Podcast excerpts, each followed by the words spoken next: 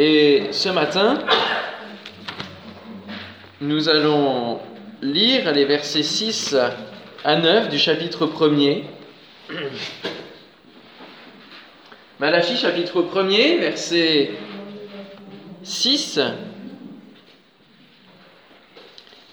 Donc pour ceux qui n'étaient pas là peut-être hier, vous avez euh, à votre disposition des carnets hein, de notes, vous pouvez prendre des notes, n'hésitez pas, il y en a au fond, il y en a là.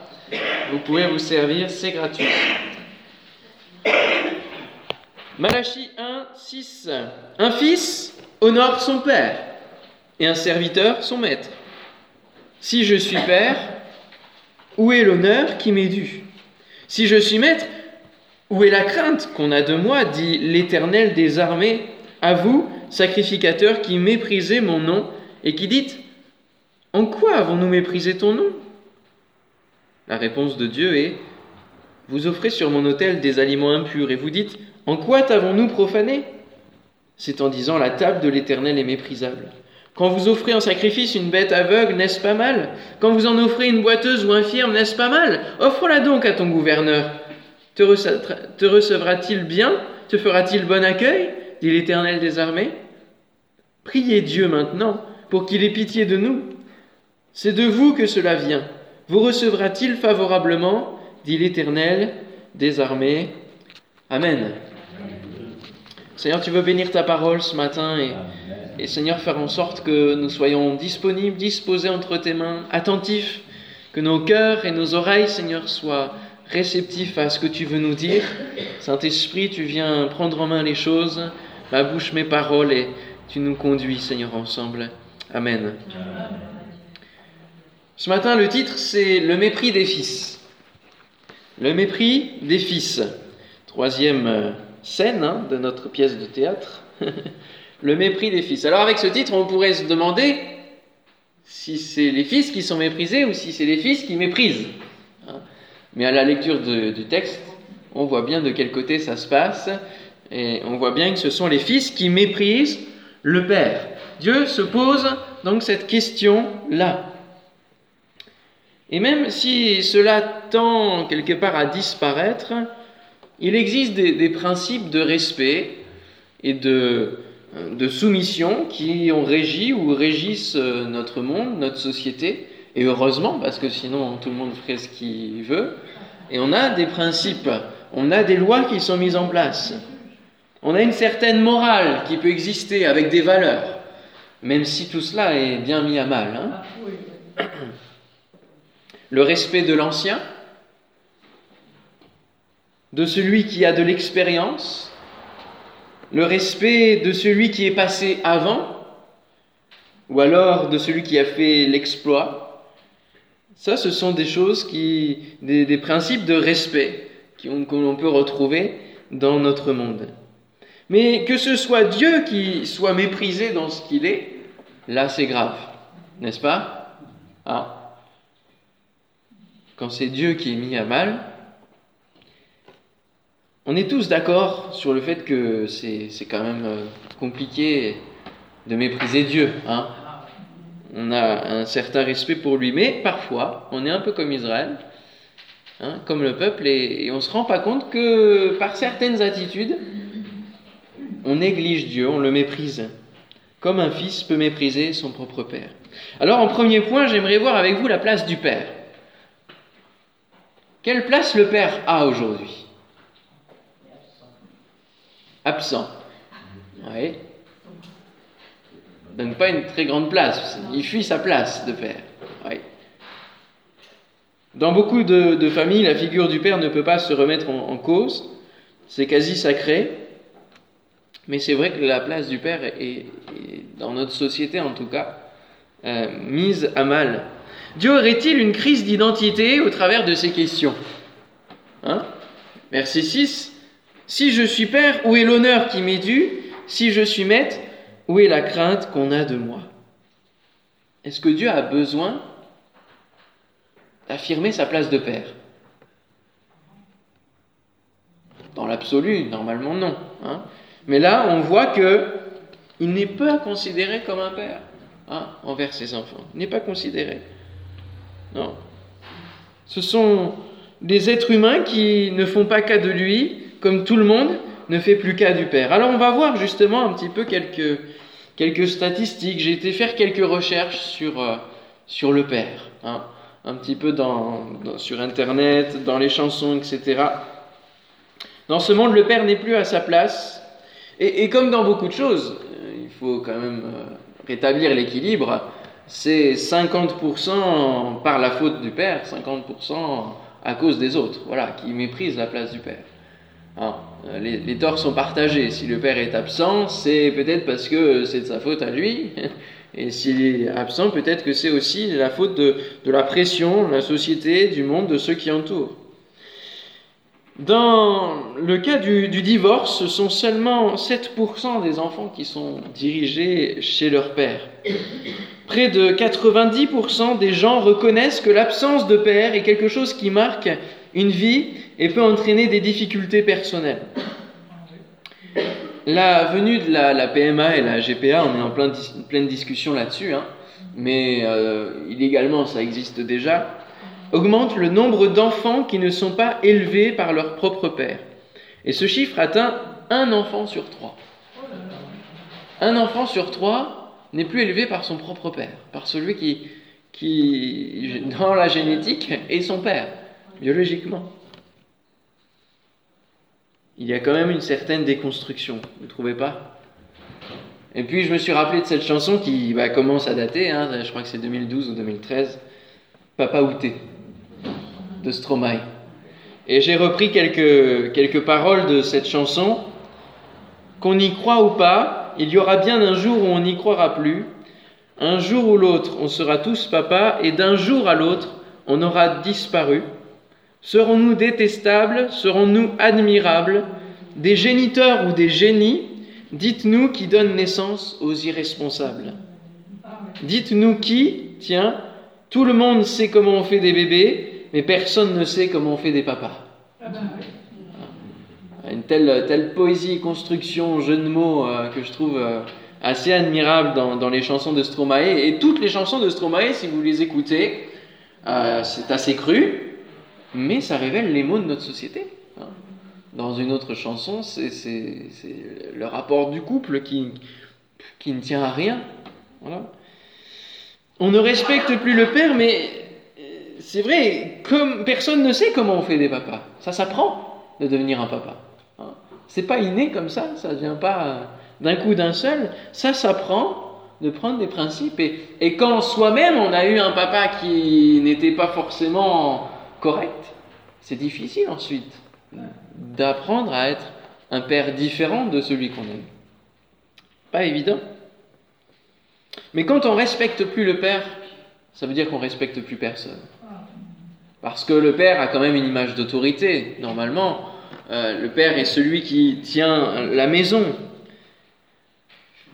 Et quand on regarde, on va lire une petite parabole dans l'évangile de Luc au chapitre 20. Cette, cette parabole me touche toujours particulièrement parce qu'elle est, elle est tellement, tellement terrible, quelque part. Luc chapitre 20, verset 9. Jésus se mit ensuite à dire au peuple cette parabole. Un homme planta une vigne. Ici, on est dans le pays des vignes, alors vous allez bien comprendre ce dont il s'agit. Il la ferma à des vignerons et quitta pour longtemps le pays. Au temps de la récolte, il envoya un serviteur vers les vignerons pour qu'il lui donne une part du produit de la vigne. Et vous voyez, c'est juste une part. Donc ça veut dire que les vignerons avaient droit à leur part. Ils n'étaient pas perdants dans le, dans le coup.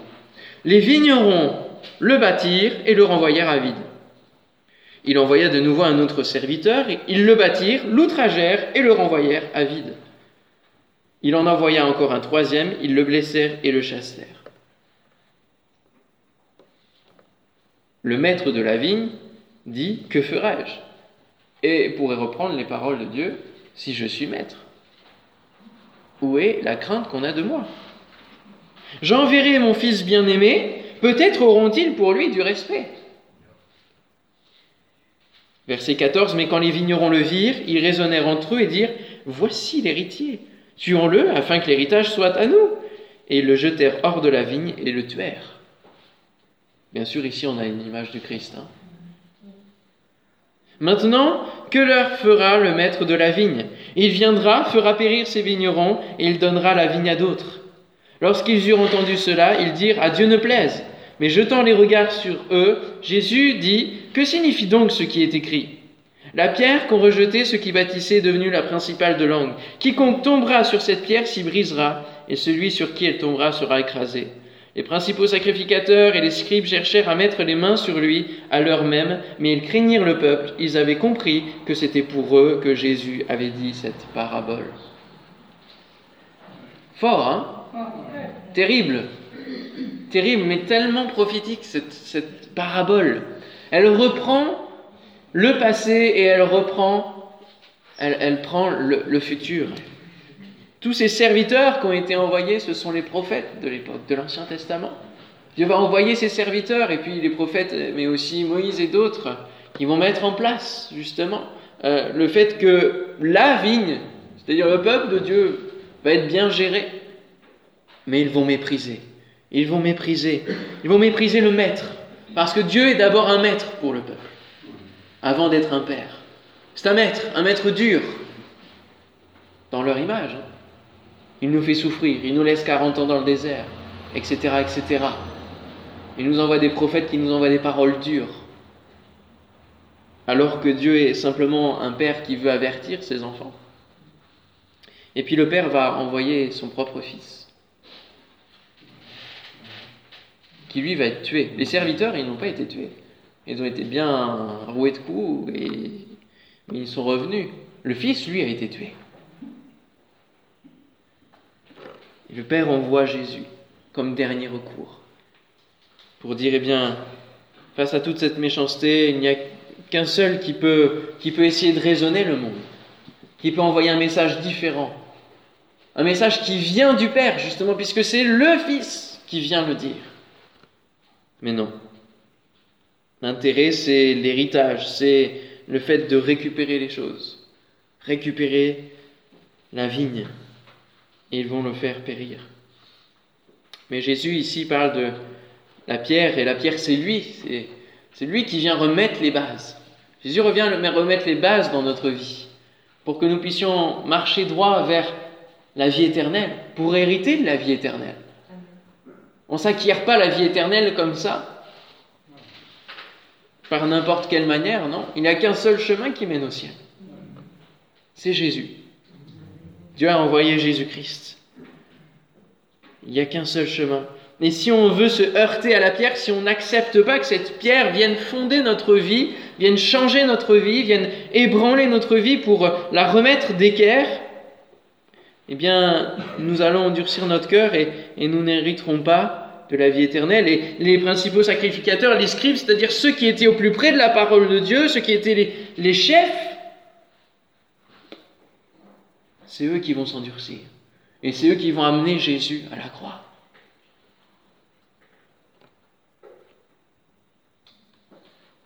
C'est fort, hein? Mais ils vont craindre, ils vont pas craindre Jésus, ils vont craindre le peuple. ils vont craindre le peuple. Paul ajoutera à cette, à cette parabole, il y, a, un moment donné où, où Jésus va, à dire mais rendez la crainte à, qui il faut. Hein, il va dire à un moment donné, rendez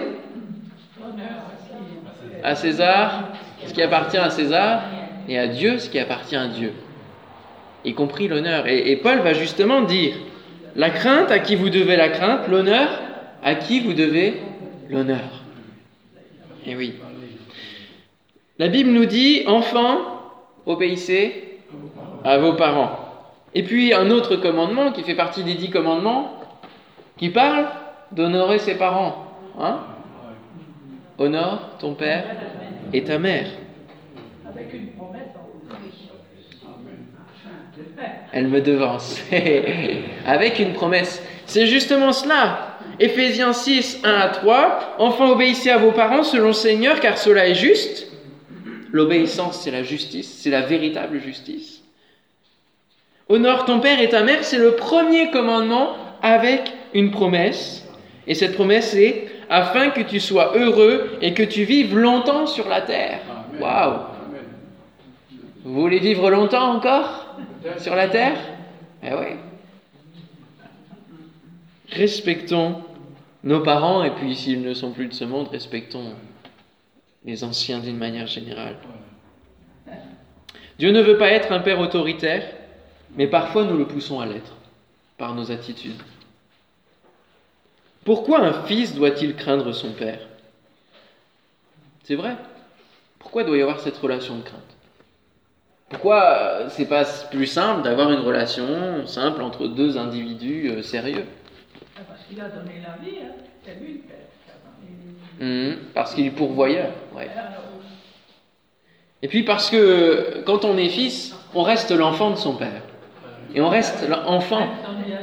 Hein L'enfant est enfant. Et il a besoin d'acquérir la sagesse que le père a.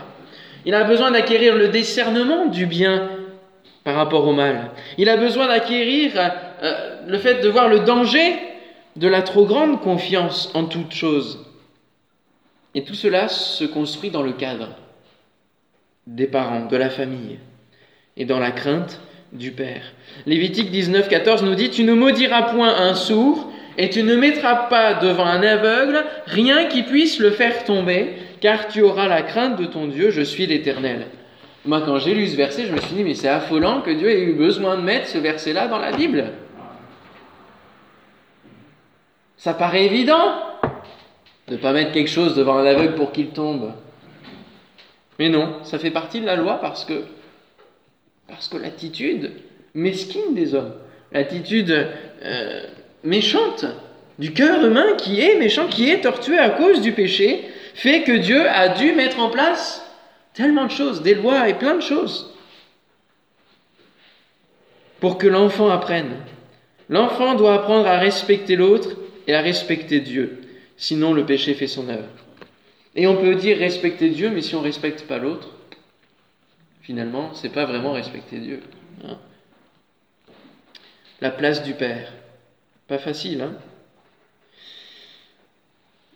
Tout cela, c'est une question de considération. C'est le deuxième, euh, deuxième point. J'en ai déjà évoqué un petit peu la, la notion hier, la considération. Le mépris vient d'un manque de considération. Ou d'une considération qui est mauvaise. hein. Le verset euh, 6 de Malachie, je le reprends.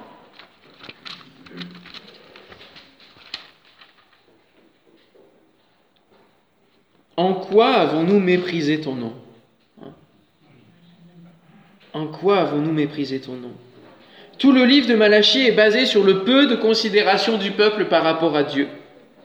En gros, le peuple dit, mais Tu parles de qui? Hein? Dieu, c'est qui? C'est presque ça. hein. Alors, j'ai lu dans La Croix euh, ces quelques chiffres.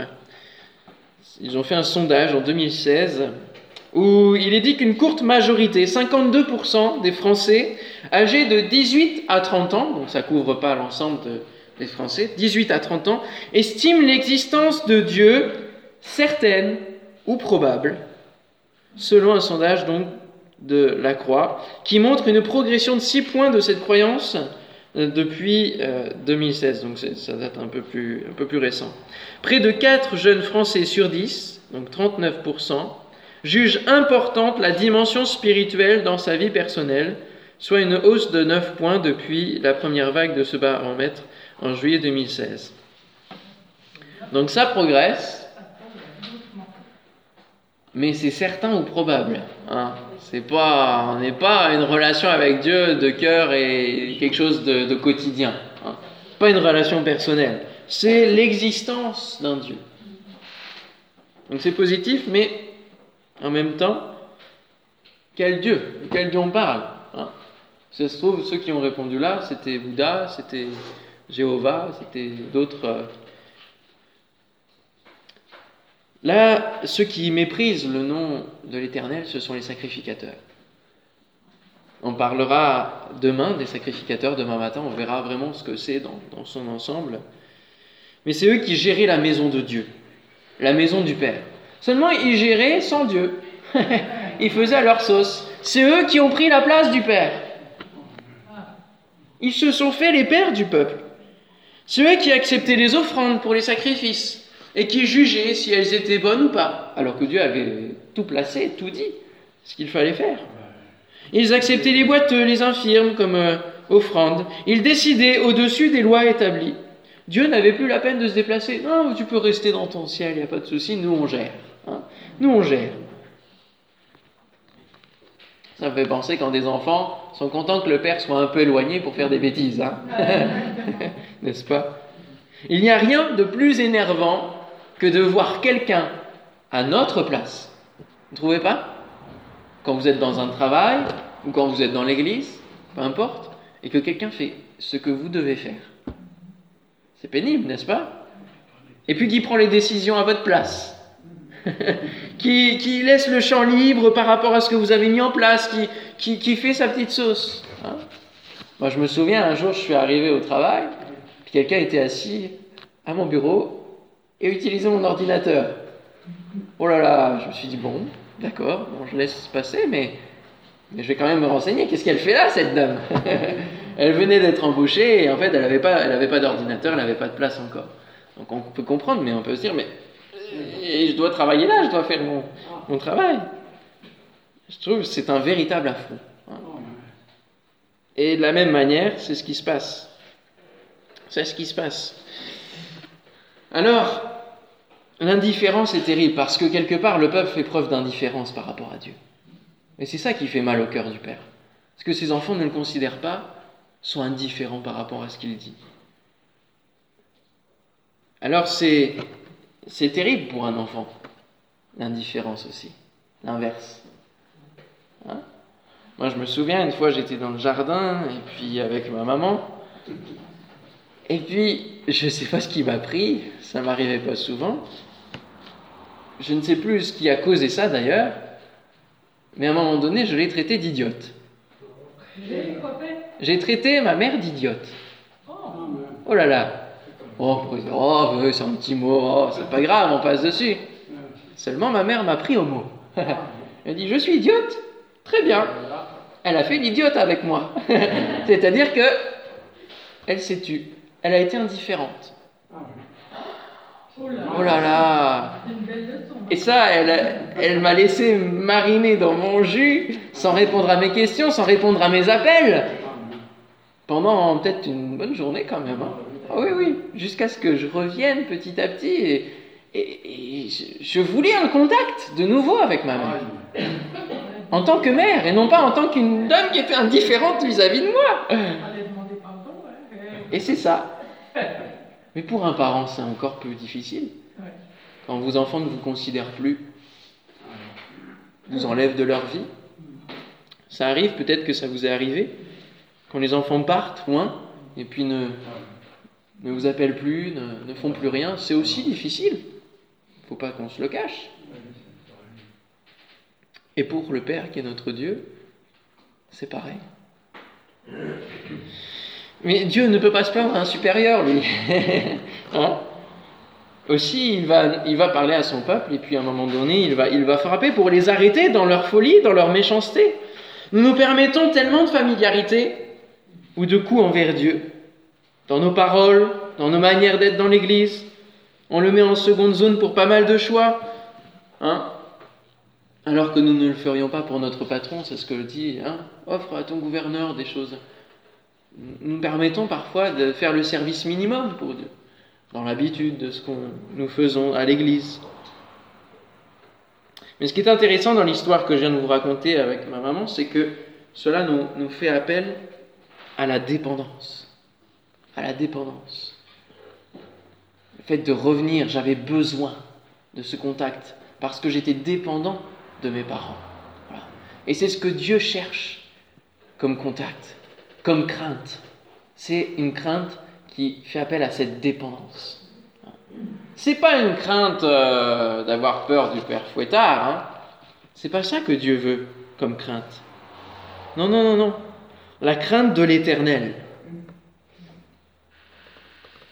C'est une crainte, une crainte respectueuse d'un enfant envers son père.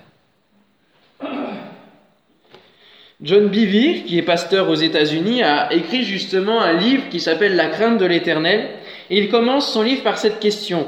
Pensez-vous que le roi des rois et le seigneur des seigneurs va venir dans un endroit où il n'est pas honoré et respecté? Il parle de l'Église, il parle de nos cœurs. Quelle place lui laissons-nous? Quelle est la motivation de l'honneur et de la crainte qu'on a pour Dieu? Est-ce que c'est en vue de la bénédiction? Seigneur, je vais te craindre parce qu'en retour, je vais être béni. Bon, quelque part, on sait que quand on craint Dieu, quand on craint ses parents, quand on les honore, on peut recevoir la bénédiction, mais nous ne le faisons pas pour cela. Nous craignons Dieu parce que nous l'aimons. Amen. On l'a vu hier, nous l'aimons. Dieu est notre Créateur, notre Père, mais il a un statut et, nous devons être bienséants, nous devons être agréables si nous l'aimons vraiment. Le livre de Malachie comporte le, le mot l'Éternel des armées et Dieu 53 versets sur 56. Pas mal, hein? 53 versets sur 56 comportent le mot Dieu ou éternel, parle de lui. C'est dire qu'il a son importance. Alors considérons-le à sa juste valeur. Pour cela, lisons sa parole, et plus il se révélera, plus nous l'honorons, parce que la connaissance nous amène à la crainte. Plus nous connaissons Dieu, plus vous apprenez à connaître Dieu, plus vous allez le craindre. Plus vous connaissez quelqu'un, peut-être que vous avez fait connaissance avec des gens là, et puis en fonction de ce qu'ils vous ont dit, de là où ils travaillaient, des gens qu'ils ont pu côtoyer, ça a augmenté votre crainte. Eh oui. Ou en fonction de leurs paroles, de leur attitude. Hein. Si vous discutez, je me souviens, dans notre église, nous avons un, quelqu'un qui est venu, un couple qui est venu, euh, et c'est euh, un ancien ministre du Burundi, voilà, ancien conseiller euh, à l'ONU. Bon. Forcément, ça, ça impose le respect, comme on dit. Parce qu'il y a de l'expérience, parce qu'il y, y, y a, des choses tout un parcours de vie qui impose le respect. Et plus vous allez connaître Dieu, plus vous allez découvrir la grandeur de son amour, plus vous allez découvrir l'ampleur du plan parfait qu'il a mis en place pour votre vie, plus vous allez le respecter. Parce que vous allez dire, mais c'est vraiment celui qui connaît tout, c'est vraiment celui qui contrôle tout. Alors même que vous êtes dans l'épreuve, ah, cherchez à le connaître. Dites Seigneur que cette épreuve puisse m'en apprendre plus sur toi et que je te respecte encore plus. Amen. L'esprit qui est reposé sur Christ est qualifié ainsi hein, dans Ésaïe esprit de sainteté, esprit et ça se termine par esprit de connaissance et de crainte de l'Éternel. À quatre reprises, cette vérité sort dans la Bible, dans Job 28-28. Puis il dit à l'homme, voici la crainte du Seigneur, c'est la sagesse. S'éloigner du mal, c'est l'intelligence. Il y a une différence entre sagesse et intelligence. Hein. La sagesse nous vient de Dieu. Amen. Au travers de l'épreuve, Job a grandi dans sa crainte de Dieu. Lisez ce livre. Il a grandi dans sa crainte de Dieu, au point même, alors qu'il n'avait pas péché dans ses paroles, de quand même lui demander pardon à la fin, de quand même se repentir parce qu'il était face à Dieu. Être sacrificateur, c'était la plus belle déposition d'un point de vue spirituel. C'était une grâce d'être sacrificateur. Ils étaient au service total de Dieu, et pourtant, c'est eux en premier qui le méprisent. Alors comment voulez-vous que le peuple ne les suive pas derrière et, ne les méprise pas également? Nous verrons demain et après-demain la, la place du pasteur, son influence aussi, qui parfois peut entraîner le peuple. Alors, troisièmement, être à l'image du Fils. Parce qu'il y a le mépris des fils qui sont le peuple, mais il faut être à l'image du Fils bien-aimé qui est Jésus. Et qui, lui, a respecté son Père en tout point. Hein? Priez Dieu maintenant pour nous, afin qu'il ait pitié de nous. Amen. C'est de vous que cela vient. Ça nous rappelle ce qu'on a déjà vu. Hein. C'est de nous que viennent les choses. Si on veut de nouveau une relation bénie avec notre Dieu, il faut que nous regardions si nous le craignons vraiment ou pas. Regardons l'exemple d'honneur que Christ a eu envers son Père. Quel modèle Allez, on, prend l'évangile de Jean, chapitre 5. Évangile de Jean, chapitre 5, verset 19 à 23.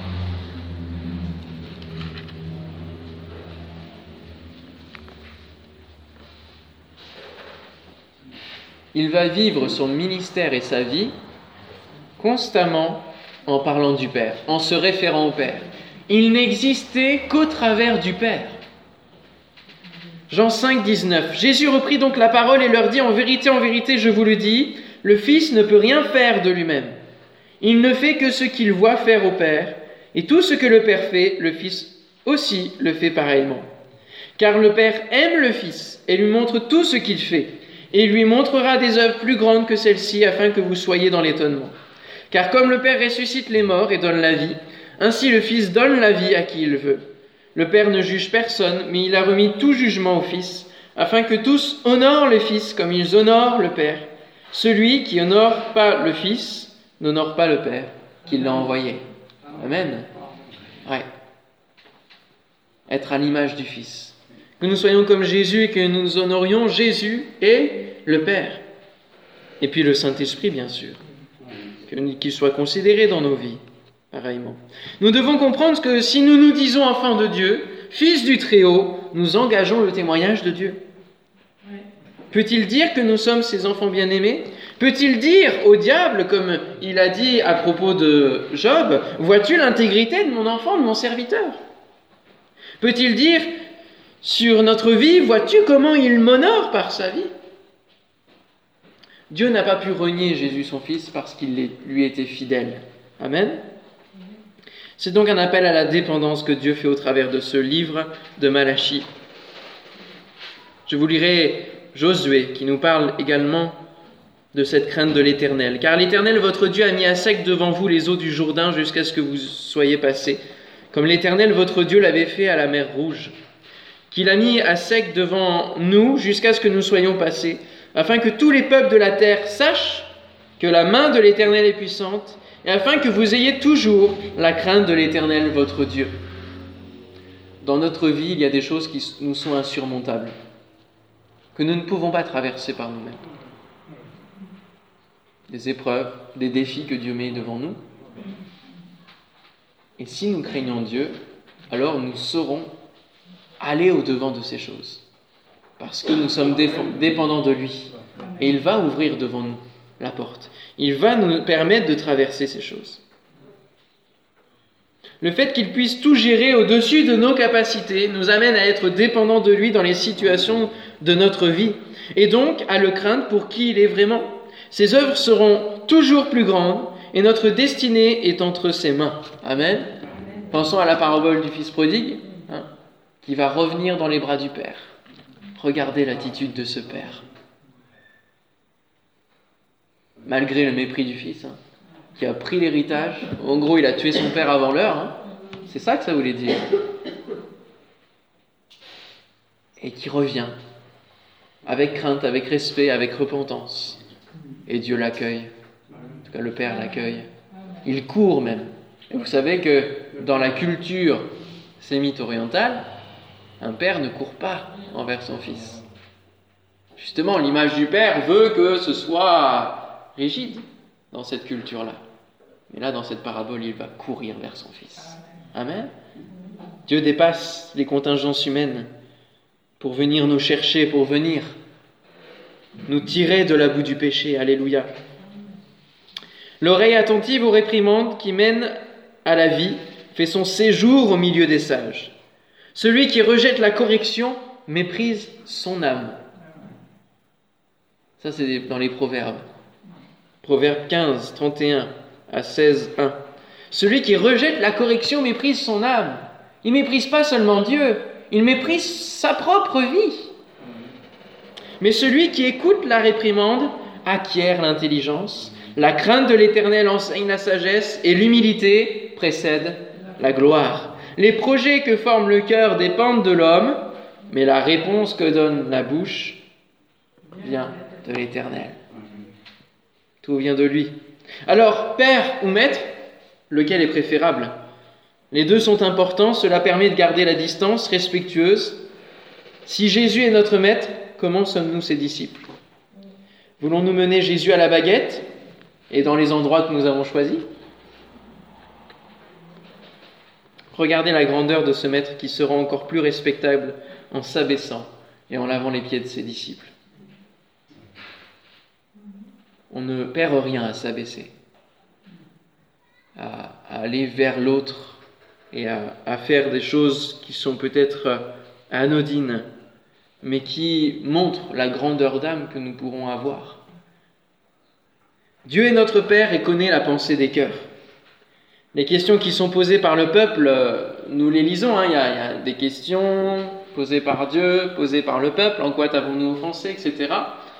Dans l'esprit de l'écriture, ça ne veut pas dire que le peuple a posé vraiment ces questions-là, mais dans les cœurs, ils se les sont posées. Malachie n'a pas retranscrit ce que le peuple disait, il a retranscrit ce que Dieu lui disait. Et Dieu lui révélait également la pensée des cœurs et la pensée du peuple, l'état de cœur du peuple. Où en sommes-nous dans notre considération de Dieu et par conséquence comment nous situons-nous par rapport aussi à notre prochain? C'est donc la raison d'être du livre de Malachie et, et dans chaque chapitre, 1, 2, 3 et 4, vous allez trouver un verset dans lequel il vous est parlé de la relation du Père et du Fils. C'est un devoir que je vous donne pour cet après-midi. C'est donc chercher le verset. Vous avez toujours un verset clé. Vous allez avoir le Fils et le Père.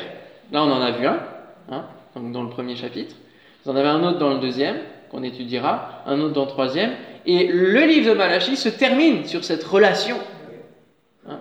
Il ramènera le cœur des pères à leurs fils, le cœur des fils à leur père. On va juste terminer avec un dernier texte. Alors je sais que je vous fais lire beaucoup de textes. Mais en même temps, c'est tellement important dans une étude d'un seul livre de le raccrocher aux autres. Il faut, il faut prendre la Bible dans son ensemble parce que c'est une cohérence. Alors j'ai mis ça, mais peut-être qu'on le lira à un autre moment. Deutéronome chapitre 12. Vous pourrez le lire, peut-être que ça va être mieux, parce que comme il fait 32 versets, on va pas le lire en entier. Mais vous pourrez lire et on, relira quelques versets à un autre moment, mais où il vous est parlé aussi justement du Père, du lieu de cette relation-là, dans, dans les, les ordres qu'il donne. Voilà, c'est le Dieu de vos pères qui vous donne la possession. Hein. D'accord? Vous relirez ça dans les jours qui viennent, Deutéronome 12. Ok? Voilà, on prie le Seigneur ensemble pour que sa parole puisse s'ancrer dans nos vies. Oui, Père, nous nous adressons à toi parce que ton Fils nous l'a enseigné, le Notre Père. Et nous voulons te considérer comme ce Père, créateur, puissant, qu'il nous faut honorer de nos lèvres, de nos actes, de notre cœur. Seigneur, nous voulons te craindre respectueusement. Et nous voulons faire ta volonté. Nous voulons t'obéir, Seigneur. Et même si parfois ce que tu nous demandes n'est pas facile à faire, nous savons que en le faisant, nous allons être heureux. Nous allons vivre plus longtemps. Nous allons vivre la bénédiction qui vient de ta part. Nous allons voir l'ouverture de, de la porte de la bénédiction dans nos vies parce que nous te suivons. C'est le choix que nous avons fait, certains depuis peu, d'autres depuis beaucoup plus longtemps. Et, ce matin, nous voulons, nous voulons nous rappeler l'engagement que nous avons pris. Parce que en nous disant chrétiens, en nous disant fils et filles de Dieu, nous engageons ton nom et ton témoignage et notre témoignage envers ce monde, envers tous ceux qui nous entourent et qui nous regardent en train de vivre notre vie chrétienne. Aussi Seigneur, donne-nous d'être de bons témoins en te craignant, Seigneur Dieu. Au nom du Fils, nom du Saint-Esprit, nom du Père, merci. Merci. Amen. Amen.